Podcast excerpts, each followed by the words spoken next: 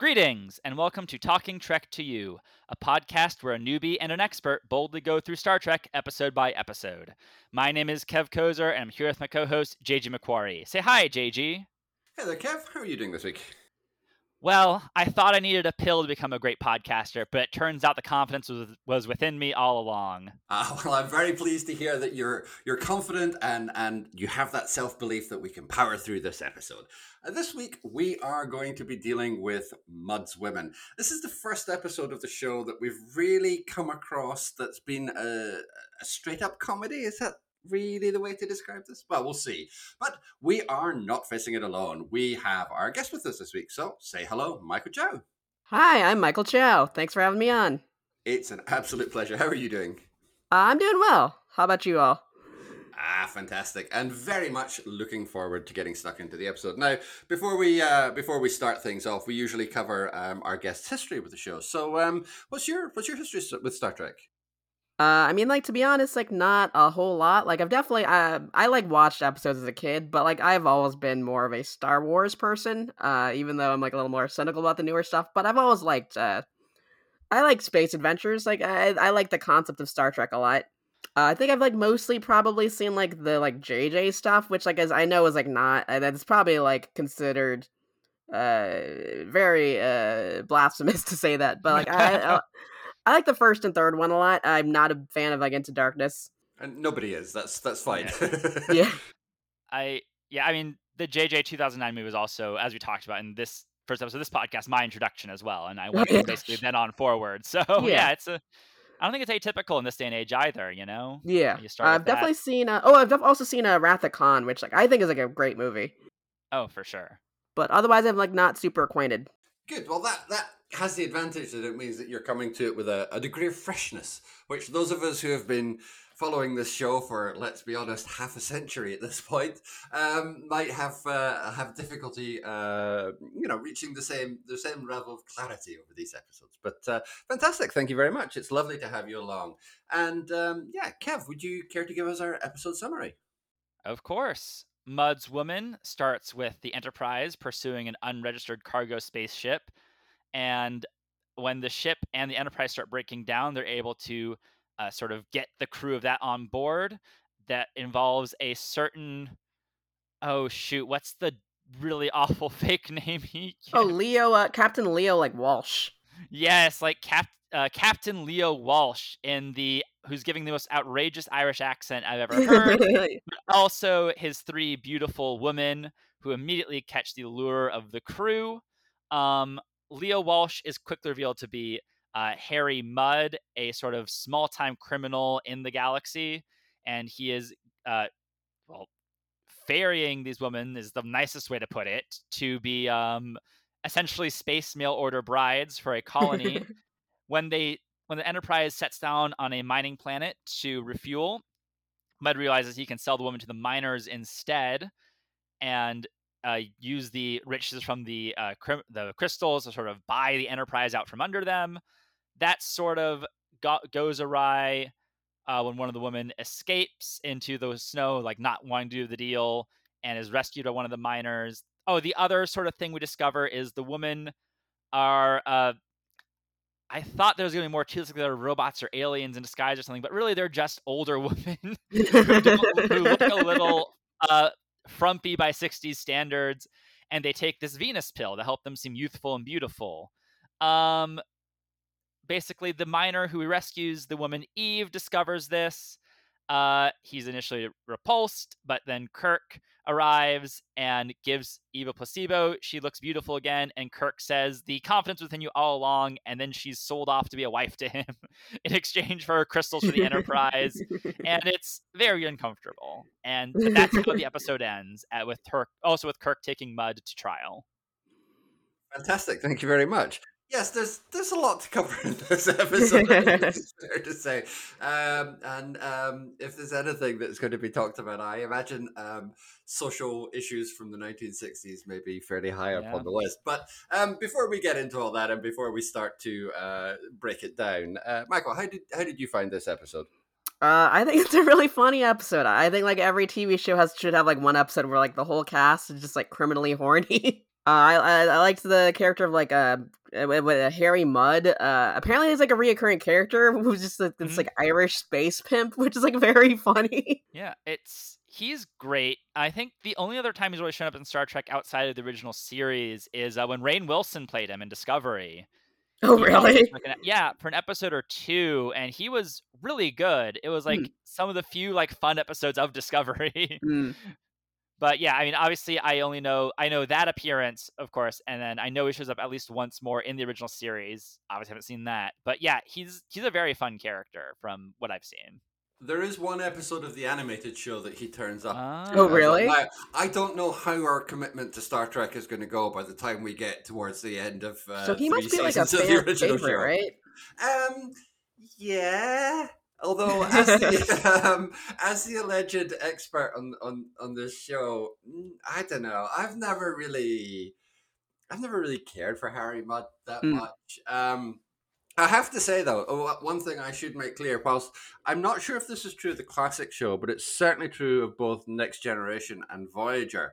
Um, Harry Mudd's outrageous Irish accent is not the worst Irish accent that Star Trek will ever produce. So yeah. I just want to give you a fair warning if we ever do move forward with this into into other other branches of the franchise. Like this is not the worst Irish accent, and it is bad. Is Roddenberry just like not a fan of the Irish? Is that the deal? um, I think this episode makes very clear what Gene Roddenberry is a fan of. mm. Yeah. I, I guess that that's almost such a great transition point. Uh, maybe we just give our like JJ Yumi a quick like uh how much we liked it as well. And I think yeah, it's it's an episode where the best way to describe it is uh I found the sexism very laughable for most of it and then very sad at the end. it's uh yeah, it's I mean it is just kind of funny. Like like Chau said, it's where it's like everyone's kind of a horny monster this episode, but it's just like the comedic beats of Scotty going I and uh, McCoy going that's right Scotty or I have the quote written down but yeah it's just that uh, amen to that Scotty even better. Just I mean that hits. It's like yeah this is goofy. I see the wavelength it's going for. It's not I, it makes me feel uncomfortable but maybe in an intentional way and then just the way it just totally throws the agency's woman out the window at the end is really shocking, especially because it seems to be giving Eve more agency than you would expect at first. Uh, JG, why don't you give your quick thumbnail opinion before we get into all of that?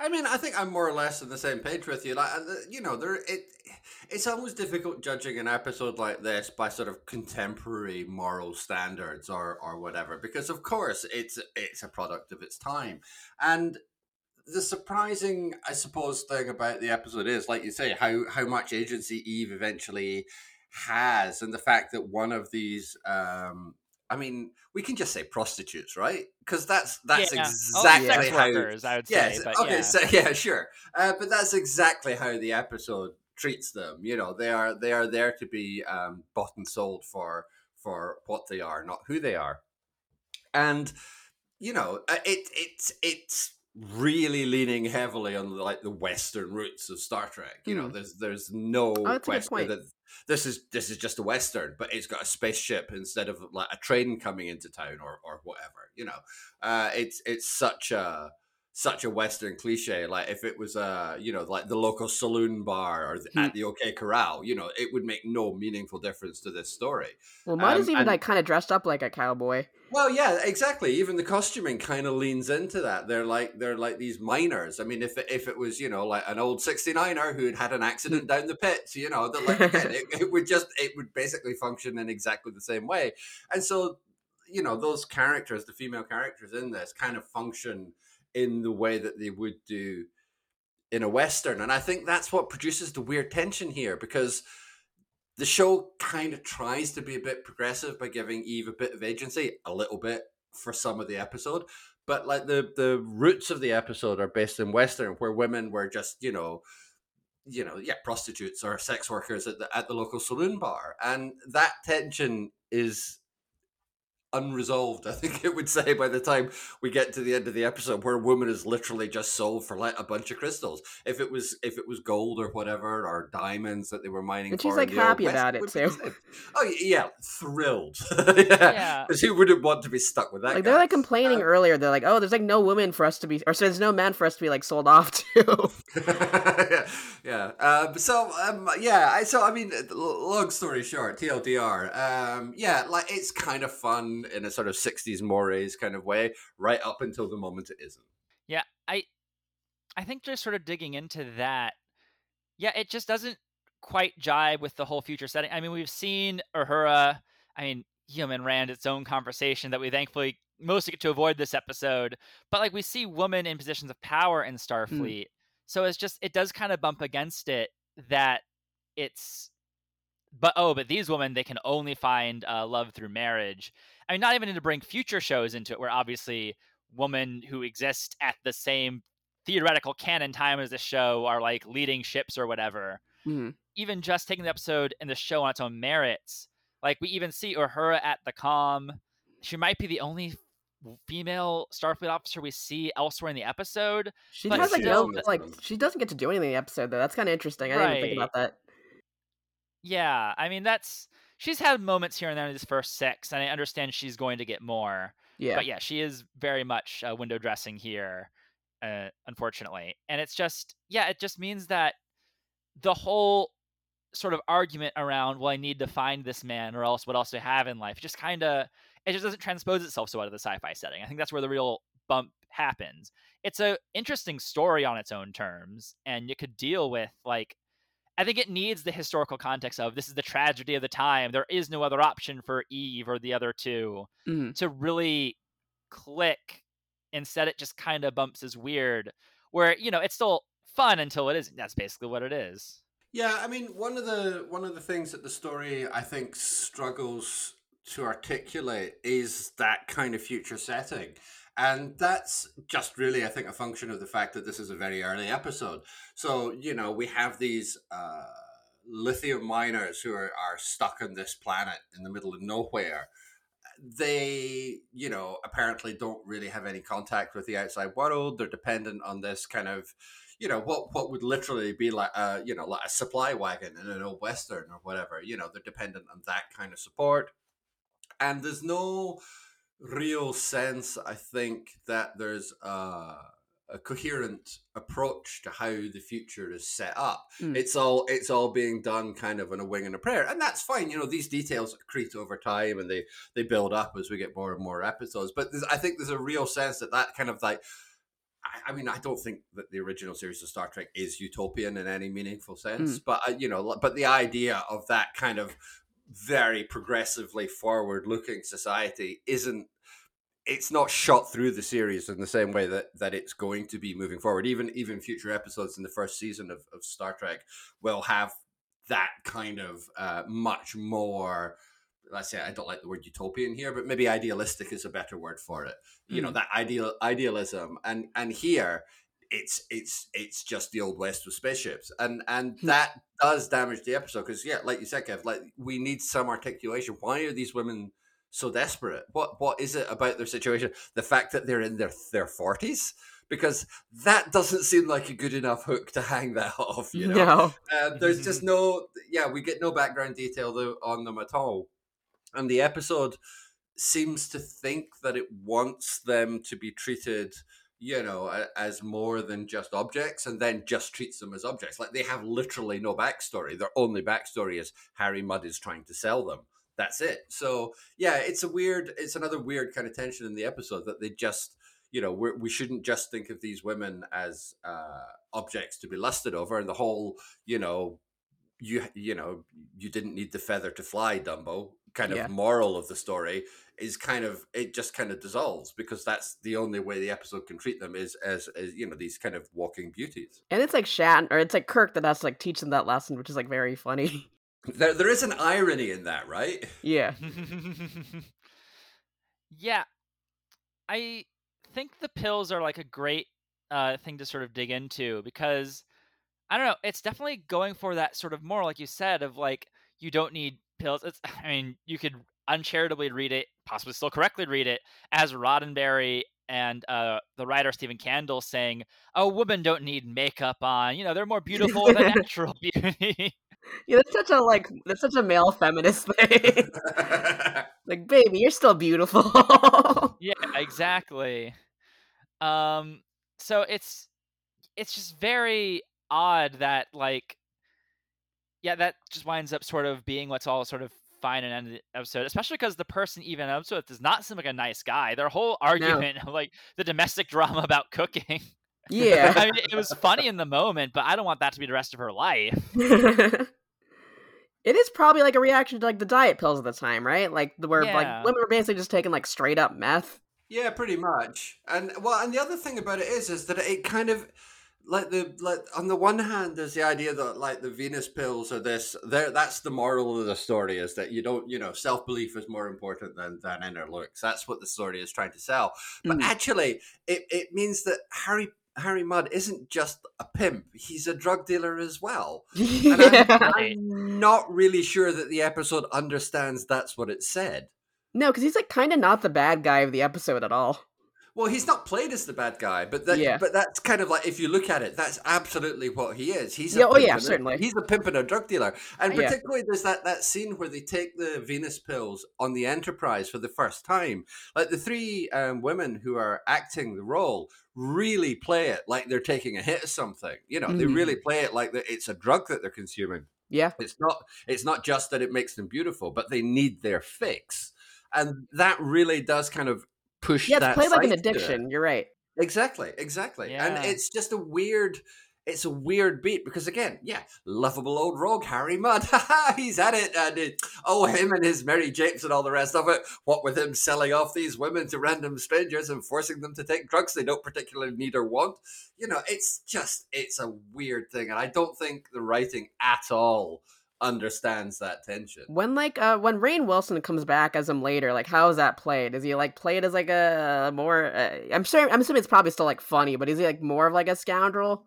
Yeah, I it he I trying to remember because I watched this episode the first time and only time years ago, but it's he's like I don't know, kind of like a funny but Han Solo ish type. Oh, like okay. he's like like not cool though, like Han Solo. I don't know. He's just like just in that like sort of he's not as swishy as his performance. Is the best way I can put Oh, it. okay, sure, sure. He's, it's tedious fan service. Let's be honest. That's all Harry Mudd Yeah. coming back was in Discovery. Sorry, Discovery fans, but uh, that's that's genuinely all it was. Yeah, I mean, I, I did really like his episodes as episodes, but you're right. There was no reason for it to be that character. But so they don't like don't lead him to being like a space scumbag at all. No, they do. They do. Okay, sure, sure. He's like, yeah, he's he serves the same role. He's like bringing on dangerous stuff that they shouldn't be in contact with, or he's messing with them in some way, accidentally in, Mhm. or intentionally. But yeah, he, it's it's the same kind of character. I think Yeah. Wilson's performance is pretty fun, Yeah, but yeah, I it it definitely is not like oh this is so integral to the story we had to bring him back. I see what JJ is saying for sure. Uh, also, a lot less sexy trombones and saxophones. And Oh, yeah. Those Oh, scenes already- where they're walking down the corridor and you get the big wah ba ba. You know, that's a Yeah, big that's- downgrade for Discovery. Yeah. yeah, exactly. Um, yeah, no, I mean, you know, it was uh, only lacking like the stripper to to really complete that illusion of, of of you know objectifying those those women. It's uh, yeah, that is another thing. Like this, the way the soundtrack works on this episode is really, you know, again, it, it makes it hard to read this episode as anything even faintly progressive. I think it's fair to You know, say. I mean, like half the episode is them just like leering at the women. Yeah, it's I think back to that scene where they're taking the pills. I mean, just this is just something I found funny is that it's very clear that two of them have old age makeup on, Eve and the uh, the brunette, two whose name I can't remember. But then the other blonde is just like her hair is messed up. They didn't have the budget for a third set of old age makeup. I mean, they're all just like pretty ladies. Like they just change Yeah. the lighting a little bit and they add some makeup, and that's kind of it. Yeah, it's and Like the pills just help you find your angle, I guess. yeah and i think that's what star trek has done really well that we've discovered is just like doing a lot with a little i mean i guess that's For not sure. a new discovery at all that's what people have been saying the whole time That's good But, I mean, I- filmmaking. yeah exactly i think the lighting in that scene is really good the editing and like rhythm and score I mean, it feels kind of proto Lynchian, dare I say? It's just like very un- unnerving and strange. And no, I think the show yeah. like looks fantastic. Like I, I love yeah. those like Technicolor, like big, like uh, uh studio sets. Right, and it knows how to get like a little strange like that when it wants to sort of increase tension in that way. I think it uses really uses a visual language that's not afraid to like, you know, get weird with. Mm. And mm. when it when a scene is calls for that kind of weirdness, um, I mean, if we're talking like props and such, I love I always love a snowstorm that's really much just like asbestos laden confetti and fan. yeah, they should check in with those women years later. oh no. Well, I mean, I agree. I mean, I think Harvey Hart, who directed this episode, does do a good job with very, very limited resources. I mean, two thirds of the episode is on the Enterprise, and mm. then he's got what, like one or maybe two rooms on the planet. Like there's the miner set, and then there's like the well town hall. Let's be honest, um, and that's that's pretty much, you know, that's pretty much it. So it, it's tough to get a lot of really great dynamism out of out of those sets, but I think he does a really good job. Um, and you know, for for for all that that oddity, I mean, the whole thing with the makeup and the or the old age makeup, I should say, in that is I, I quite like the fact that the that I presume it's Harvey Hart, uh, the director, who would be responsible for this. But I like the fact that they don't try and do a crossfade between like the, the sort of older version and the younger version. With the, the, it's all kind of like, oh well, we turn her back and, and, and then turn around. Oh, ta-da, she's young again, um, which is really cheap. Of course it is. Um, but I think it's kind of almost more effective than trying to go for a special effect because we saw we saw that kind of crossfade special effect when we were talking about um, uh, the man trap um, a few episodes ago, um, and you know it, it it works well enough for what it is, but it it's just it's nice that it it's not resorting to a gimmick. It will it's allowing the storytelling to function in a way which isn't being distracted from by by a ropey special effect basically. Yeah um, I think I want to circle back to the point we made about Mudd not necessarily being the villain. I think he definitely is the villain, maybe in the original script, and it just comes across less because uh, Roger C. Carmel's performance is just what it is. Yeah. But I mean, he talks about how he wants to take over the Enterprise. Yeah. He's. I mean, the women do not like the fate they're in. I, at mm-hmm. least Eve certainly vocally doesn't. It's just. I think it's just sort of he almost doesn't come across as a villain because well a he's much less even at this point in the show he's much less minor much more minor scale than yeah. other threats they've faced the threat is more definitely the engine running out power than anything mudd's up to I was gonna say like it's very similar to the way that like Tuco's introduced in like the good and bad and the ugly, where they like list out like yeah. all of his crimes, but like ah, he's like too playful to like really hate. Yeah, exactly. And that's the thing is like he has all these small time stuff and he's doing schemes against them, but the fact that the climax episode doesn't really rest on him, I think sort of deflects attention away from him. And Carmel's performance is very fun. It almost kind of undercuts the episode when your guy who's doing objectively monstrous things. I mean, you both are right on this point. He just like isn't depicted as a monster. Mm-hmm. There's definitely the better, I I presume better, maybe not version of this episode where they actually lean into Mudd being a much more awful dude that Kirk has to fist fight at the end. that maybe like actually brings. I think, I think Kirk would win that one. well, yeah, but even I could win that one. Yeah, it, it's yeah, it's just. I think it undercuts itself by having Mud, Mudd be so playful, as fun as the performance is. Mm, mm-hmm. I think one of the interesting things about that as well is the fact that um, a lot of westerns in the sort of fifties and sixties, and so you're talking about maybe uh, uh, shows like Rawhide to a certain uh, extent. Um, a lot of those kind of sort of fairly early, eh, well, even Wagon Train, I suppose, which you know Star Trek is meant to be Wagon Train to the stars.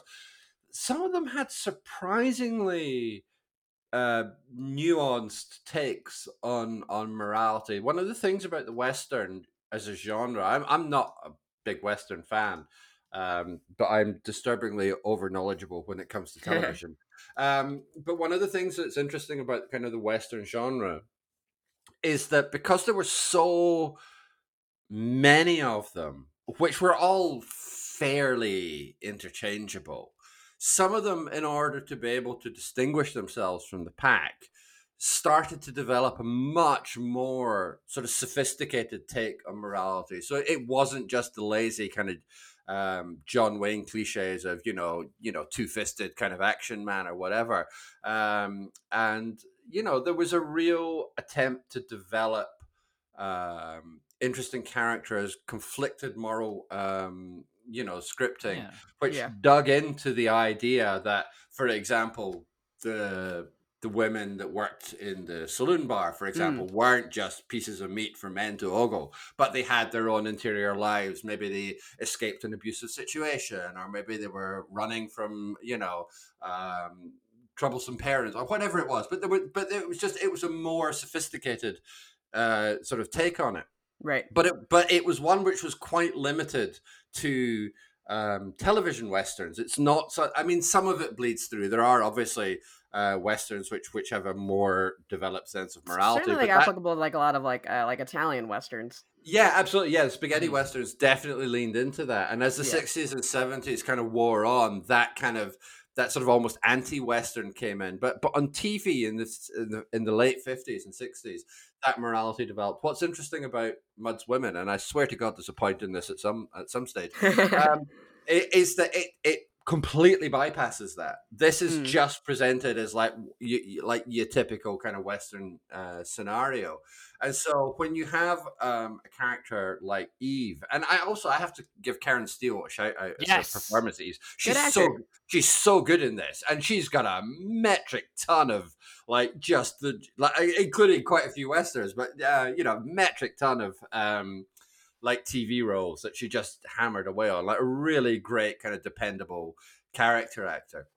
So when she's given that extra dimension, it feels like it's leaning into that tradition of the Western, where these TV shows had a more developed sense of of, of morality, and then then that's not what we end up with at the end of the episode, and it's it's very kind of it's very deflating. The Western angle is like something I've never really thought of with Star Trek, but that's like a really interesting connection. Yeah, it's it's what was the biggest thing at the time, and I For think sure. it's. I mean, like Wagon Train to the Stars, like I said, JG. That's how it was pitched. Um, I mean, like westerns are about like America, like they're about the political situation like America's in. So right. like makes a lot of sense that like Roddenberry would take that connective tissue to make like his own political series.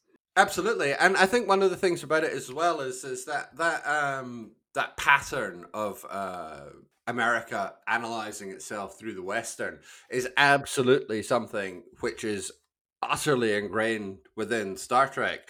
Um, we'll get into this more as we go through the series, but the idea that um, Star Trek represents a kind of American colonial uh, expansion mm-hmm. that it never got to experience in the real world, but is able to live out sort of through the fantasy of something like Star Trek. Especially really during like the '60s, like when like Vietnam is like about to happen. Well, exactly, and that that's kind of the thing because a, a, lot of that kind of idealism and that kind of um, that sort of huge sense of confidence that America had coming off the back of the fifties, um, you know, that was kind of the prevalent um, cultural. Uh, you know, uh, zeitgeist, I suppose. Uh, you know that that huge confidence, and then you get uh, something like Star Trek, which is is kind of repeating the patterns that we see in history, patterns of colonialization, patterns of countries which expand, mm-hmm. um, you know, but trying to do it for more magnanimous reasons than say the British Empire or. Sure. Uh, you know, Second World War, of course, still looms very, very large in everybody's uh, everybody's conscience. Mm-hmm. So there's there's there's kind of a whole discussion around that that pattern of, of Star Trek. Um, but when we see because we're so early on in the series at this point, mm-hmm. um, we're we're not there yet. So we see Star Trek starting to repeat at this point forms which are familiar. Mm-hmm. Um, mm. but which it will then go on to greatly expand upon. So that's that's that's something that, that that will will definitely be a feature of the series going forward yeah, like as I understand, like Star Trek is like be, at least becomes like a more uh, like anthropological series, right? Where like oh, mm-hmm. we're like learning things about different cultures, and like that's the mission of the Enterprise. Yeah, absolutely. I mean, that's I mean, we have the obviously we have the voiceover at this point, so we have the you know, uh, you know, seek out new life and new mm-hmm. civilizations. Mm-hmm we haven't actually done very much of that yet. we've, done, we've done worryingly little. Um, and, you know, that's definitely not the remit of this episode. No strange new worlds, no new life, no yeah. new civilization. boldly going very slowly because we've run out of space petrol. They met one um, space um, pimp and they learned like almost nothing from it. exactly. Um, but it will be something that, that, that the show develops going forward. You know, uh, and, and so many of the kind of the like the, the, the totems of Star Trek are not in place yet. You know, we don't have the Prime Directive that hasn't been mentioned yet. You know, mm. we haven't we haven't met the Klingons yet. We haven't met the Romulans, right? So the you know that, that and that's fine. But it's that's also one of the reasons that these early episodes are are kind of really interesting because you can see the building blocks of such you know yeah totemic parts of kind of popular culture being mm-hmm. put in place just happens this time it's about drug dealing pimp yeah. it's it is interesting i mean i almost feel bad a little bit now uh michael that this is like the first episode one of the first original series episodes you're seeing because it's like everyone, even Kirk, it feels like is sort of backgrounded here. Uh, mm. Spock gets like one scene, McCoy gets one scene, and he's just yeah. stammering over himself. Well, Spock's uh, one thing is like, oh wow, uh, I guess men get horny sometimes. yeah. And don't don't bother using your tricks on him, ladies. He's uh, weird.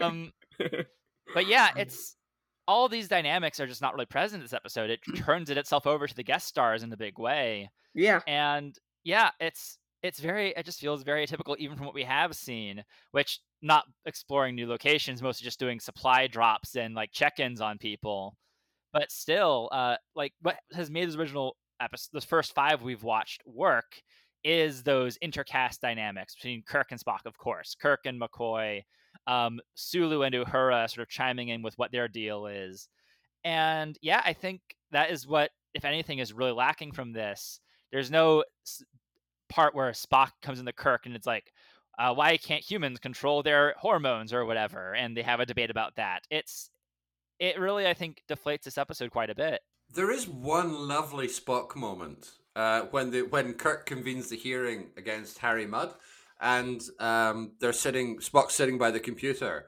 and uh, I think uh, I think it's Kirk that asks him to uh, reveal his name or state his name for the record, um, and he he he gives the the Leo pseudonym, and the computer says nope, and and Spock Spock just turns to him and goes real name. it's, I mean, it's not what we think of as our Vulcan, but it's a lovely moment that Nimoy plays just so well. Just that utter frustration with these stupid insert expletive here humans. Just tell me your damn name already. I was gonna say, like, I feel like there's like a big influence on like Futurama in this episode, especially like the sex dynamics. Yeah, I think it's I mean, you mentioned the Vietnam War earlier. Uh, I think like we had just like the year before started engaging in Vietnam, mm-hmm. the U.S. That is. Um, yeah. I only meant to speak for the two of us here. Sorry, yeah. not we. Um, um, so I think this really is a show really trapped in a post World War II more, like with its gender politics, which I guess the reason the Futurama thing reminded me of it is that's kind of what Futurama is going for as well. Obviously, yeah. the show very much, very much set in the turn of the 21st century. Sure. And all that politics, but I think it's also trying to draft off of a little bit of like those, like men be like this, women be like this. Yeah. Uh, bending robots be like this uh, kind of humor. yeah. And in, a more ironic and lighter touch way. Yeah, it's like Futurama, it's satirizing it. Exactly. Yeah. But yeah, I think there is something to be said about how Star Trek in its original form is kind of stuck in this very uh, Kennedy-esque America mm-hmm. and uh, even even Roosevelt-esque America that's d- about to really go under a seismic shift. Mm-hmm. It's a really interesting time capsule in that way. Well, it really is, and it's it, it's going to be interesting, sort of going through the episode, especially um, uh, with you, Kev, because I know obviously you're you're you're coming to this fresh. Um, and the way that some of that idealism will be built in. I was talking about kind of world building earlier on, and the way that we don't have this perfectly constructed sort of future society yet. Um, but it kind of cuts in both directions. So, on the one hand, we will end up with a society um, and world building within the Star Trek universe, which, which you know, is reaching for that utopianism, reaching for that idealism. But on another hand, because contemporary politics are becoming worse and worse and and you know, we also have the whole uh, race issue, which is going to come up and things like "Let That Be Your Last Battlefield" and and the civil rights movement and all that kind of stuff. Um, there are things which also very directly cut against it, and Star Trek is pretty. Um, I mean, those cuts are um, they're pretty hard, so it's going to be interesting to to see where that goes. But with this episode, we have um, none of that, which is which is, which is going to limit this uh, this uh, sentence somewhat. But it but that that way that the show develops and that way it finds uh, a means of coming to terms with both its own uh, sort of idealism and the way that contemporary politics is, is functioning is kind of one of the most fascinating things about it. Yeah. I mean, I, I think I really admire about how Star Trek really reflects the era it's like created and it really should. It's when it works the best. Mm-hmm. Um, I mean, Next Generation, the little I've seen, it does feel very Clinton in the way this feels very Kennedy. Mm. Um, Discovery leans into sort of war on terror stuff, and then once that sort of once it sort of rejects that premise and to its like big time jump, starts eh, leaning into sort of more like optimism area, which and Strange New Worlds kind of does that sort of more bright and sunny, uh, we like escapism that sort of is in the vogue right now much better. Um, I like I think you really need that to be Star Trek, even though it is a future. It's a future that reflects where we're living now. Yeah.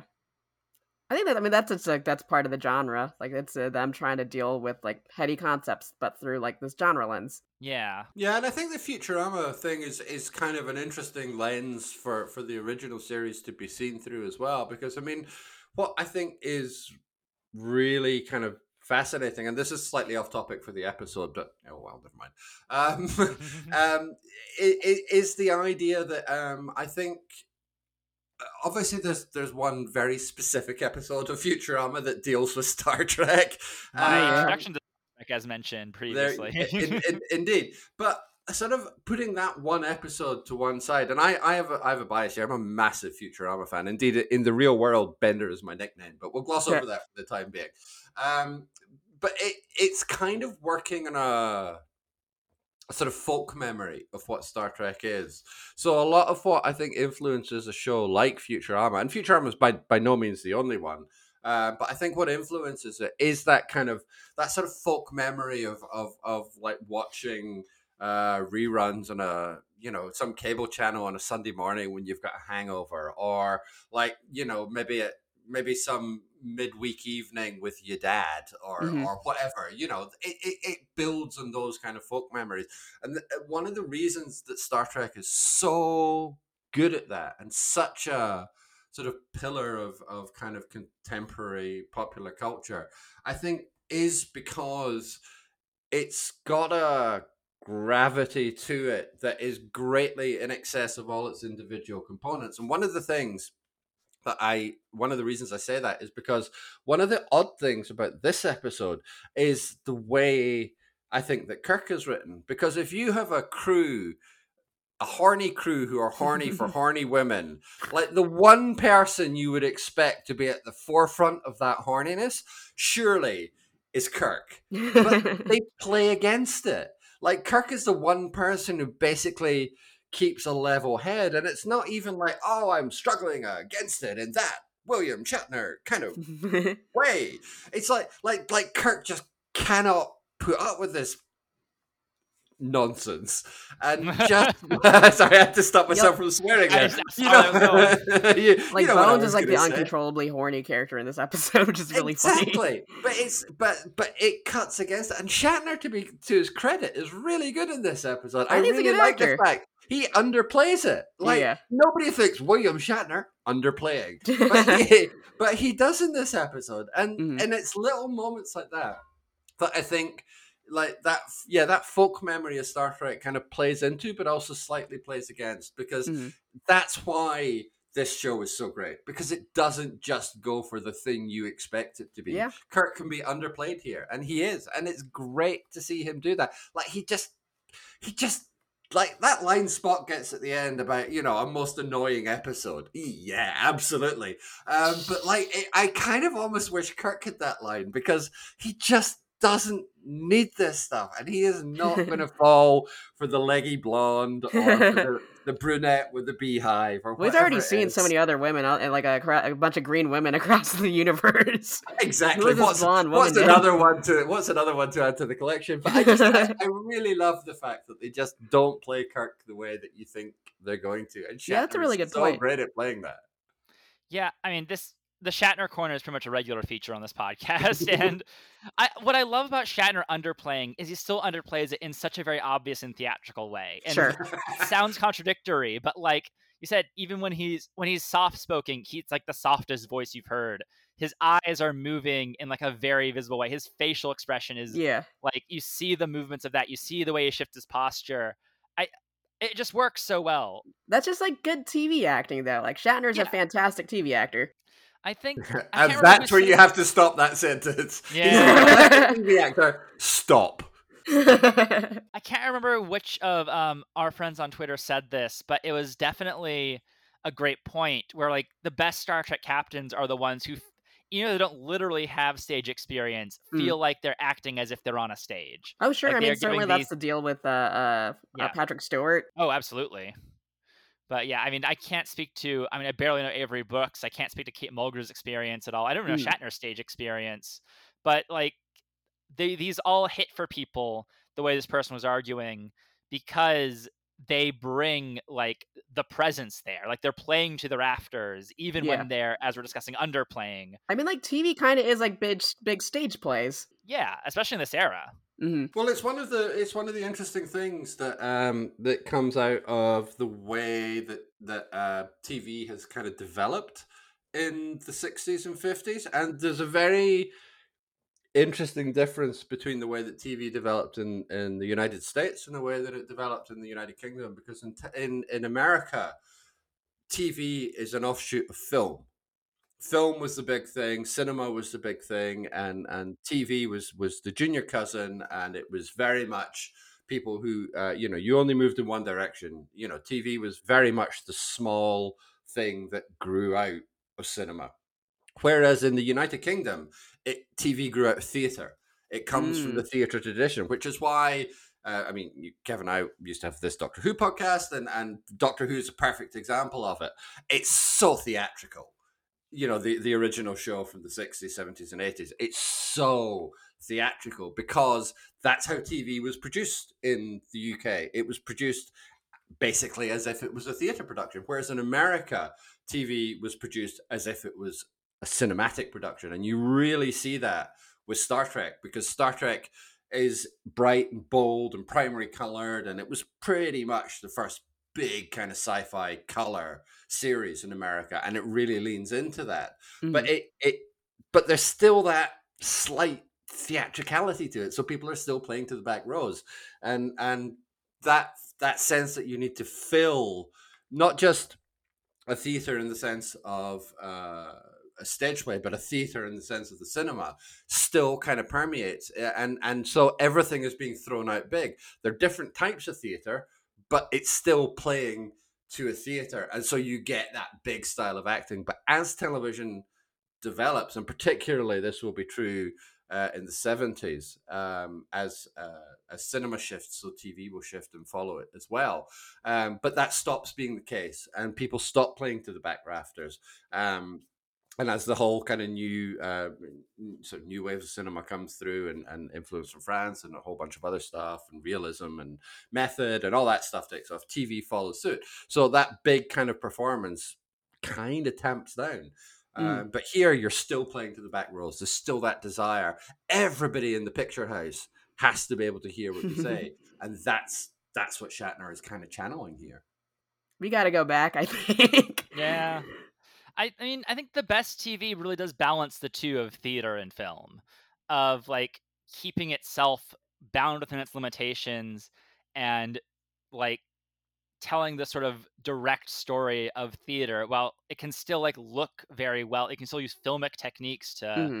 make it become interesting and of course like depends on the show is like a sliding scale here but i think you can synthesize both sort of forms to create really like engaging television. I mean, like Breaking Bad is like a good variety of performances yeah. in that way, where like I think like Bryan Cranston is an amazing actor, but he's playing to like the back rafters in a way that like totally works Mm. for that show. Yeah, in contrast, Jonathan Banks is Yeah. underplaying almost every line. yeah. I think Shatner is really genuinely very interested in artifice as a method of communication. Mhm. Um, this isn't something which is necessarily relevant for this uh, episode or conversation, so it might be something that we return to. Uh, but I think he is. I think he's a very intelligent man that isn't always capable of communicating that intelligence in the in a way that people find accessible. Hmm. Um, I think um, Kev, you and I talked about Star Trek Five: The Final Frontier. Um, well, quite a while back now on, on our other podcast, um, and it's generally rated as, as sort of the worst of the the classic series uh, Hmm. movies. I don't think it is, and I I don't think it is because I think it's I think it's really ambitious in what it's trying to do, but it's such a it, it's completely irreducible irreducible from Shatner's perspective, and he's I think he's genuinely interested in sort of interrogating things through artifice and through what is really a very kind of theatrical um, way. I think he's talked in the past about the way that he's been influenced by uh, kabuki and things like that, and and Mm. and and sort of cultures which aren't necessarily what you would expect from an actor who's you know at this point done like the Twilight Zone and Star Trek and like like westerns and cop shows and stuff like that, you know. Um, but he's very kind of influenced by by alternative uh, sort of methods of acting and and uh, uh, and staging, particularly really staging, and that's that's what comes across to a lot of Western audiences. That comes across as being very hammy, very stagey, and it often is. There's a very very thin line there as to how how how how successfully he is at doing that and his attempts to do it.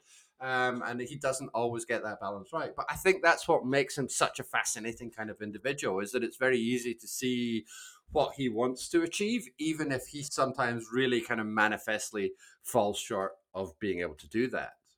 It does like lead up to. I mean, have you either of you seen uh like Boston Legal? Because that's a really interesting Shatner performance too, where he is like the character like literally breaks like the fourth wall throughout the show. It's like interesting that I didn't know like that was like his whole background, and that actually like really plays into it. Yeah, it's. It, I, I've seen a few episodes of it. I haven't. I haven't seen much of it, but it is exactly that. And it again, it, it's it's playing up the artifice. It's breaking the fourth wall. It's it kind of deconstructing the. If that's not. If this isn't too pretentious, please stop me if it is. Uh, but it, it, it is. It might be too late now. It'll come No, out. you're 100 percent right though. Um, but it is that way of like like deconstructing performance. It's deconstructing the way that um, now Star Trek isn't ready for that yet. It's it's not Yeah. that sophisticated. Arguably, it never ever will be. Mhm. Um, at least not in not in the classic show. You you, you can make cases for later uh, iterations of the franchise. well, even like Shatner's but- whole persona is like he's parroting like what people think of Shatner. Oh yeah, yeah, yeah. He's his own tribute act, absolutely. Um, but again, that's that's his. That seems to I. That seems to be his way of, uh, you know. Again, I'm trying to avoid the word interrogate, but like interrogating artifice, like the fact that he's playing a version of himself long before you have that as kind of like that modern thing where you get like uh, Matt LeBlanc playing a version of himself in, Sure. in episodes and all that kind of stuff. Yeah. He's he, like he's like 30 years ahead of his time, like Yeah. playing his own cliche. This And predates uh, Batman, right? 'Cause Uh, I think Adam what I was West is like the next. Yeah, because like the Adam West is like the next version of that. Well, uh, uh, the Batman I think was sixty six, so it's contemporary. Yeah. Oh, yeah, okay. the- Oh, that's the, interesting. The, the overlap, yeah. Sure. But it, but it's but it's very arch. It's very self self aware and self knowing. Yeah. So yeah, yeah, yeah. That's interesting. they Um, were like going up at the exact same time. Yeah, and that's uh, you're right. Shatner and West are like the two big big actors in the range of like theatrical for this one big genre performance, and then they spend the rest of their careers pretty much playing themselves Because that's just they're like JG said it the best. They're their own tribute act, and I, I think to make an attempt to tie it back to the episode, not that this hasn't been good discussion, but just I think there is a point here where it's the rest of the show just can't catch up to what Shatner is doing, or really the rest of the cast. I think I mean we haven't really talked about Nimoy because he had much to do this episode, but I think Nimoy, um, DeForest Kelley, they also have very much awareness of wh- how to act and how to stage and how to what, do what they do best. But this episode just doesn't know how to use them that well. I think that's probably why they're backburnered for most of it. It's so caught up in this story that again feels like from a different genre. Yeah. And the mechanics of the story I think sort of overwhelm it. So you get this whole extended scene with just um, Mudd talking to his woman or Eve with the very loathsome miner. and like it feels like we've almost lost the plot of the show with the strength mm-hmm. of the show when you're just sort of having guest stars bounce off each other and do various sort of plotty or non-successful comedic things. Is the Mudd actor like I, I don't know who he is. Is he like a big deal? Well, was he a big deal for the time? Yeah, not really. Oh, okay. He's he's like he's a character actor. He he's sure. just uh he's the sort of 1960s hates that guy. Mm, sure, sure. Yeah, I'm pulling up Roger C. Carmel's Wikipedia page now, and yeah, he's just like a he's just a guest star in a lot of shows. He okay shows up on Man from Uncle, The Munsters, sure. Dick Van yeah. Dyke, you know, all the all the hits. So yeah, yeah. Uh, but no like main roles, which is very interesting. Yeah. Um, yeah, that's a very respectable uh, career yeah. field, just being that oh, guy, oh, the sure. character actor. For sure. The the Colm Meaney of the '60s. Yeah. um, do, do we do we want to talk about the ending of this episode? I guess we have to. Yeah. I, I feel we need to address it at, at, at, some point. Kev, you, you described it as horrific. I think was your, was your adjective. I mean, would you would you care to expand on that? yeah. So like I said, we have this scene with uh, Eve and the miner at Childress. Um, I, just a quick aside. I love that the miners look very much like '60s dudes who are probably like in their 30s and already have like balding hair and looks because of between the war and smoking. Anyways, um, yeah, she's with this guy who's just oh god he was literally 33 uh with this wow really yes i just looked it up born in 33 this is a wow. 66 episode television look life was um, hard back then yeah and it's like she cooks for him and he's like oh it's not better than my cooking. And she's like well why don't you wash the dishes for once? It's so hacky and it's it's a little bit funny because of that. Like i was laughing to myself a little bit. A jury's out i guess on how whether that's because, from episode intention or ironic but then she has to live with the guy. We just sit with that. After all her protestations i don't want to go there. This sucks. I hate my situation in life Kirk goes, "Ah, you're beautiful all along." Well, here you go, and they just don't get her. Per- that they don't even get her perspective on how her life is going to change because of this. Something yeah. she was protesting beforehand is just careless. Really, it's like yeah, not just like a, sexist. Yeah, I'm sorry. Yeah, it should have been like a situation sexist, that she like walked away from. Right. To finish my thought, it's not just sexist; it's just bad writing on its own yeah. terms. Well, no, absolutely, and it's such a it's such a weird to like earlier on you have she, you have that line about um well you guys should have a raffle and I'll be the loser or whatever it is which is just deeply peculiar. And then yeah she's just she's just left to this life of misery with this jerk um who doesn't really sort of uh, you know I mean clearly doesn't really seem like the sort of person who's going to uh reform his sexist ways I think it's probably fair to say. And she's so reduced in her role and this is where this is again a slightly broader point in terms of the context of the series but this is where uh, you know uh, people talk about oh you know star trek was very progressive for the 60s and very and like you know it, it absolutely was in some ways but sometimes it kind of really can't live up to that expectation. And this is one of the example. That whole thing about you know um, what kind of wife do you want? One that can uh, sew and cook and and and uh, or one that's like selfish and and vain and and whatever like as if those are the only two options available. It's it's so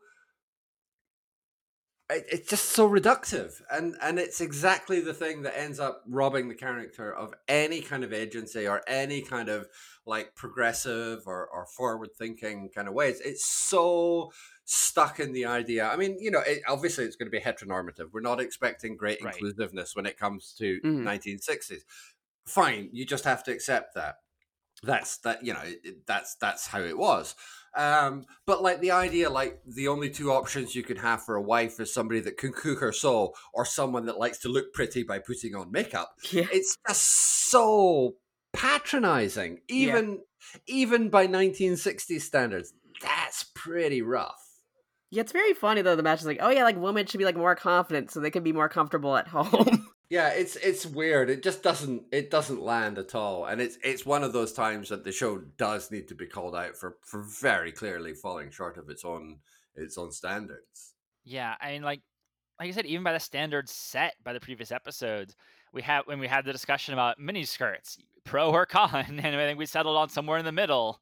It's just like uh, mini skirts on the ship to be specific in case you mm. didn't listen to our naked time episode or first anyways um but yeah it's a lot of these things can go one way or the other can be interesting for the 60s and cut the wrong way for now this is just bad in any era it like i going back to the same line it's just bad writing no matter how you look at it from a social moral perspective mm-hmm. how we mm-hmm. don't get her perspective the fact yeah. that it runs counter to how she wanted earlier in the show. Yeah, it, it's just it's just such a awful ending. Yeah, she really doesn't levels. like have an arc at all.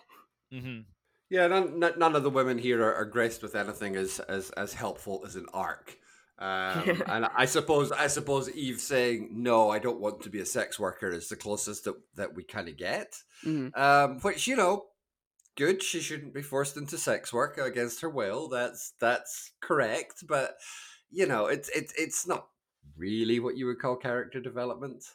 I I mean, it's and then you just have the other two women who are just like so vain and vapid, and then just disappear from the story. Apparently, they were married to the other two miners off screen, and the other guy's like, "Oh, wait, now my buddies are married to these people who are faking their beauty," and then we don't circle back to them. Do are do they even find the confidence in them all along, or are they just going to live miserable lives? We'll never know, and the script never cares.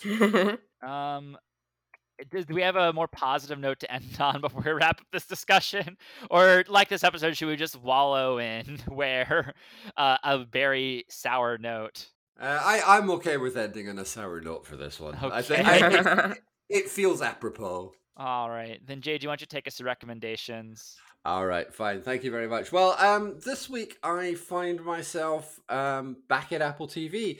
Apple TV is such a weird thing. I was so cynical about it when it was first launched, and yet they've just produced a raft of really interesting television, far and far in excess of of um, what I'd kind of ever hoped for it. And they've had great shows like uh, Ted Lasso and Severance and all these kind of, and For Mankind, of course, uh, all these big hitters. Uh, but the show I'm going to recommend this week is is called Shining Girls. Um, which I don't really think has got the same kind of focus. Uh, it's an eight, eight episode um, sort of sci fi thriller um, starring Elisabeth Moss uh, from uh, Handmaid's Tale and um, it's about uh, her character Kirby, uh, who works uh, in uh, an arch. She's an archivist for for a newspaper. Um, she was attacked uh, and uh, left for dead prior to the series, but survived, and her attacker was never captured, never found. Um, she's struggling to kind of deal with that, but at the same time, she's kind of getting caught up in, in in the investigation into who her attacker was. Um, but she's also um, seems to be almost losing her grip in reality. She's she's uh, uh, one one time she's uh, she's blonde, next time she's brunette. Uh, she puts down a coffee mug that looks like a you know an owl. She picks one up, which is just brown. There's there's little slips in reality um, and it's not clear whether it's a problem with her or with her mind, whether there's something a little bit more sci fi going on. Clue, there's something a little more sci fi going on. Um, and it's kind of, um, I kind of don't want to go into too much more detail because part of the joy of the series is just kind of experiencing it. It's very, um, disconcerting. It's very discombobulating, and um, but it's a show that you really kind of need to pay attention to. Uh, a lot of the the great qualities of the show are in the details or in the margins. Um, so it's a show um, almost a little bit like Fringe in some ways. It's not like Fringe, uh, but it, but just that idea that it's it's it's the little things, it's the small details that you pay attention to that can really make a difference to how you perceive something. There's a little bit of uh, Russian doll in there as well. Mm. Um, so uh, it, it's just this. It's it's a really fantastic little show. It's got a stacked cast as well. There's some really uh, great performances in it. Jamie Bell is in it. Uh, Wagner Moura as uh, Dan Velasquez is fantastic as well. Uh, he's basically the number two uh, in the show. It's just this really great thing. It's not fast moving. In fact, it's extremely considered in its pacing, but that's very much it's it's very much kind of like still waters run deep sort of show. And I just adore it. It's another example of Apple TV just producing a show which isn't getting a lot. I don't think a lot of hype. Maybe maybe you guys are, are, know differently. Maybe it's being uh, pushed harder in America. I don't know. Um, but it's not getting a lot of hype. It doesn't seem to be getting a lot of kind of uh, like awards buzz or anything like that. But it's just such a good example of what it is. So that's uh, Shining Girls on uh, Apple TV. That's that's my recommendation. Yeah. I mean, I heard of it because I do love Elisabeth Moss, and uh, yeah, Apple seems to have this weird problem where it's like they produce so much, if not quality, at least interesting TV. Though a lot of it happens to be quality, and yeah, it's they sort of just like throw it on there and just to see what sticks. But I very few shows get the full promotional push, and they just sort of let the quality speak for themselves.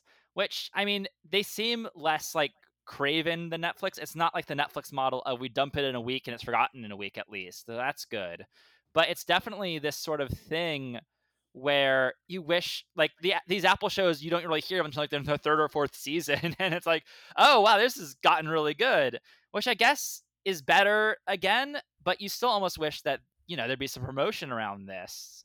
It's really yeah, just it's... like Ted Lasso and like Severance that got the big push, right? Yeah, and then now For All Mankind's getting sort of the underground. Um, okay. Like I see everyone talking about Twitter, but maybe it's just because I curate my friends well and push sure. on everyone I meet. But anyways, um, yeah, that, but yeah, that, you're right. For All Mankind isn't even promoted by Apple. Like they will pick and choose their shows to give the big push but at least they're also not too cruel to those shows they don't give the big push to they'll still let them grow and see if they can find their audience mm-hmm. yeah. so yeah it's, it's, a network i really love right now for a lot of reasons i just discussed but it is interesting how some of these things fall through the cracks yeah, I think this is definitely one of the shows that has done that. And, and there's a few kind of like really low profile shows on Apple TV. There's a Korean show called Dr. Brain, uh, which I absolutely adored. I really love it. I'm, I'm kind of a big fan of Korean TV anyway, but I loved it, and it's just kind of there. As like, as far as I know, it's not. I think it's definitely the first Korean show that Apple TV have produced, but it's not. Um, as far as I know, promoted in any way or given any kind of focus or attention. But I absolutely loved it. I thought it was such a just a cracking little show.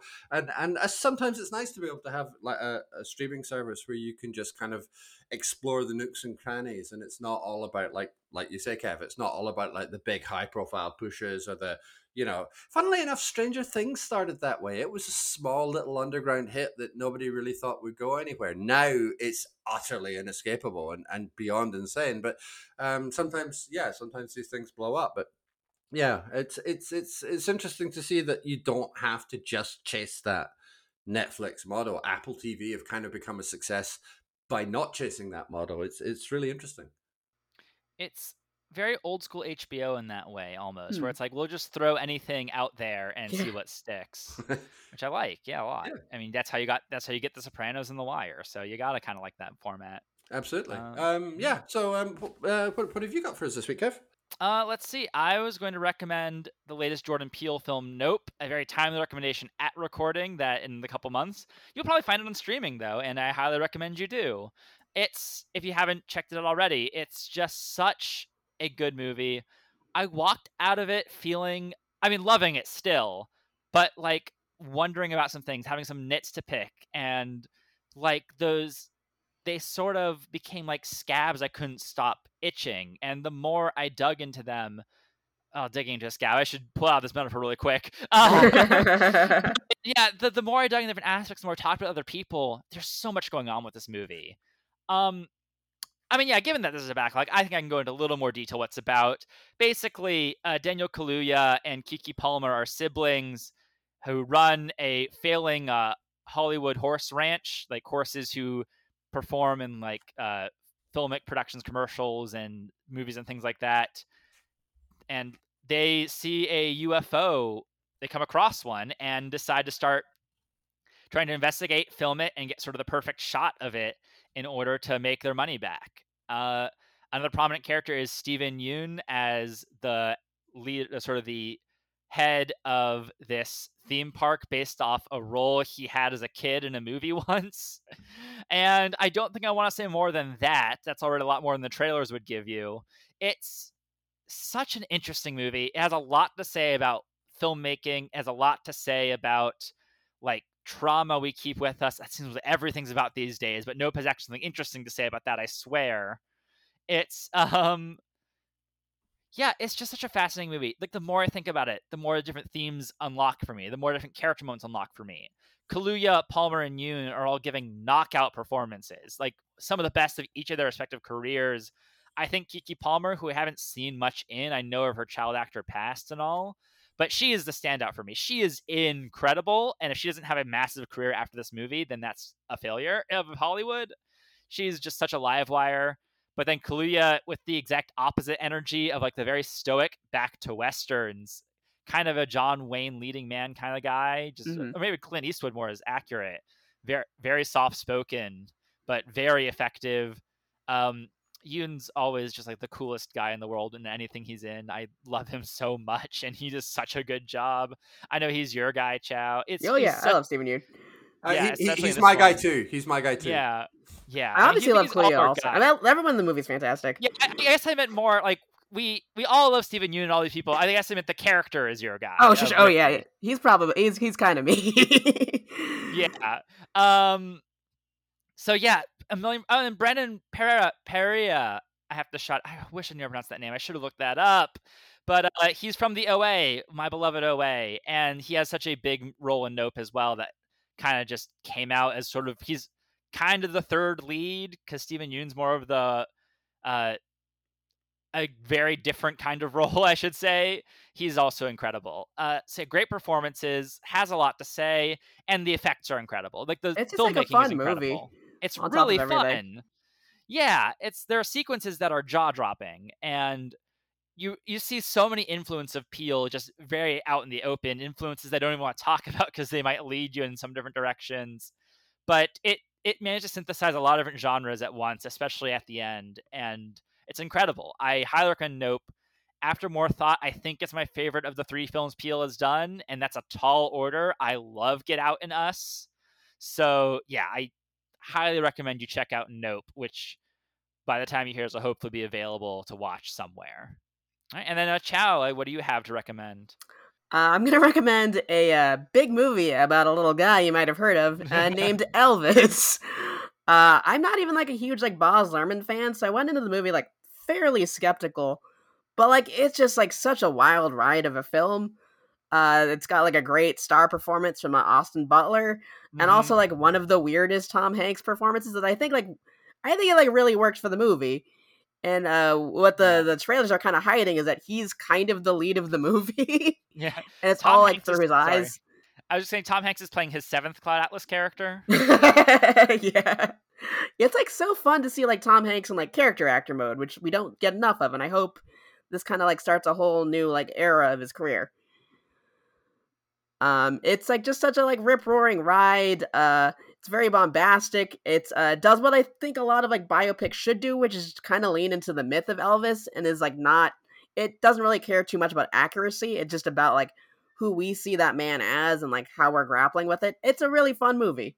Yeah, I also saw it. Also love it. It's I mean I'm really hot and cold on Baz and that I've seen two of his other movies and I love Romeo plus Juliet and I hate Moulin Rouge. um, but yeah, Elvis is such a good time. And yeah, I think that should also hopefully be streaming by the time this comes out. Mm-hmm. Fantastic. Thank you very much. Well, I think we can probably move towards wrapping the episode up for there. But before we go, uh, Joe, would you care to uh, plug anything? Is there anything you want to tell us about? Uh, I make like cartoons sometimes, but I, I usually just post it on my Twitter. Uh, you can follow me on Twitter at um, at Sriracha Chau, S R I R A C H A C H A U, or you can just look for Mr. Chow. That's what I go by as on there. Uh, yeah, uh, follow me there. Yeah, and yeah, I'll also at you, of course, when I oh, post oh, the sure. episode. So if yeah, if you have trouble finding that, uh, so yeah, and then you can find Talking Trek to you uh, at Talk Trek to You on Twitter. I'm on Twitter at Kev Koeser, K E V K O E S E R. And then I also frequently guest on Rowan Kaiser's action movie podcast, Total Massacre. and you can find JG's writings at jgmcquarrie.scot, J-G-M-C-Q-U-A-R-R-I-E dot Scot. Uh, I stumbled over that that time. And uh, JG's other podcast is Beatles Stuffology, where uh, he and his co-host Andrew Deacon discuss the Beatles song by song. Fantastic. Thank you very much. And chap, thank you very much for joining us for this episode. Yeah, thanks for having me. This was a lot of fun. Uh, you're more than welcome. It's been an absolute blast. And I think we can probably wrap things up for there. Next week, we are going to be covering what are little girls made of. Um, that's going to be an interesting discussion, especially in light of this story's greatly mature and developed uh, approach to sexism. but of course, we hope you're very much going to join us for it. But until then, keep talking.